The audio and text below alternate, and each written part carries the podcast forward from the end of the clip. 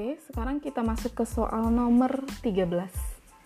Larutan aseton dibuat dengan cara melarutkan 0,5 mol aseton dengan tekanan uap murni 345 torr dalam 1 mol etanol, tekanan uap murninya adalah 59,8 torr pada suhu 25 derajat Celcius. Fraksi mol aseton dalam fasa uap di atas larutan tersebut adalah A 0,26, B 0,33, C 0,50, D 0,67, dan E 0,74.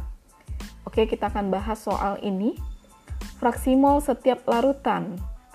Oke, kita lihat dulu fraksi mol dari aseton. Berarti 0,50 kita bagi dengan 0,5 ditambah 1. Ini gabungan antara aseton dengan etanol ya. Jadi hasilnya 1 per 3 fraksi mol untuk etanol 1 per 0,5 tambah 1, 1 ini total berarti ini 2 per 3 oke P larutan sama dengan P aseton tambah P etanol P aseton itu didapat dari mana? dari P0 nya aseton tekanan uap murni kali fraksi mol aseton. Begitu juga dengan etanol tekanan uap murninya dikali dengan fraksi molnya.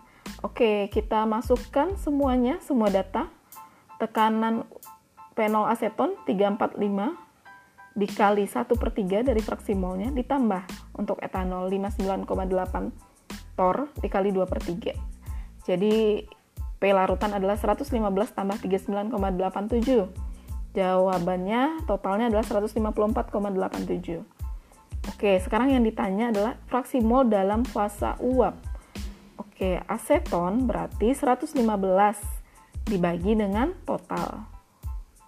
Kemudian etanol 39,87 dibagi juga dengan pelarutan total. Jadi untuk aseton 0,74, untuk etanol 0,26. Sedangkan yang ditanya adalah aseton. Jadi jawabannya adalah E 0,74.